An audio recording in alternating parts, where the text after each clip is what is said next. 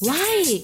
Oh why oh why oh why Oh why oh why oh why Tại sao ta? Tại sao nhỉ? Why oh why? Chẳng ai thắc mắc. Oh, why? Vì sao gương chiếu ra đồ vật? Từ xưa xưa xưa xưa, có một bà hoàng hậu vốn rất tự hào với sắc đẹp tuyệt trần của mình và dường như ngày nào bà cũng đứng trước gương và hỏi lớn chiếc gương ngự ở trên tường là Gương kia ngự ở trên tường, thế gian ai đẹp được dường như ta. Để luôn chắc chắn rằng sắc đẹp này của mình là trường tồn và vô địch thiên hạ là duy nhất.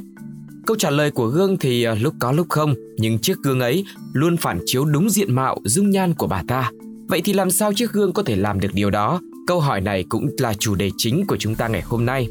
Và đầu tiên, chúng ta phải trả lời cho câu hỏi gương là gì?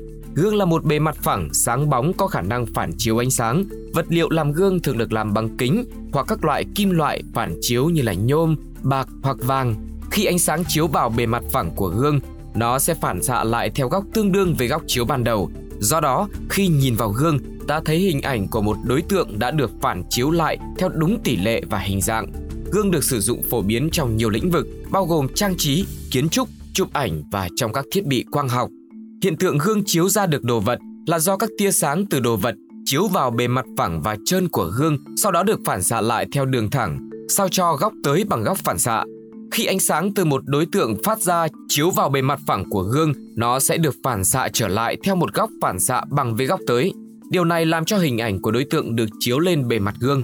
Bề mặt phẳng và trơn của gương làm cho các tia sáng phản xạ mà không bị biến dạng, cho phép hình ảnh của đối tượng được giữ nguyên kích thước và hình dạng của nó.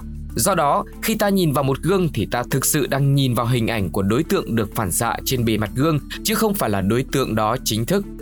Tuy nhiên, ngày nay thì có rất nhiều loại gương khác nhau, gương lồi, gương lõm. Chính vì vậy, có thể khi chúng ta đang soi gương, kích thước và hình dạng lại không hoàn toàn 100% là của chính chúng ta, có thể là nhìn mập hơn, cao hơn hoặc là gầy hơn, lùn hơn nữa.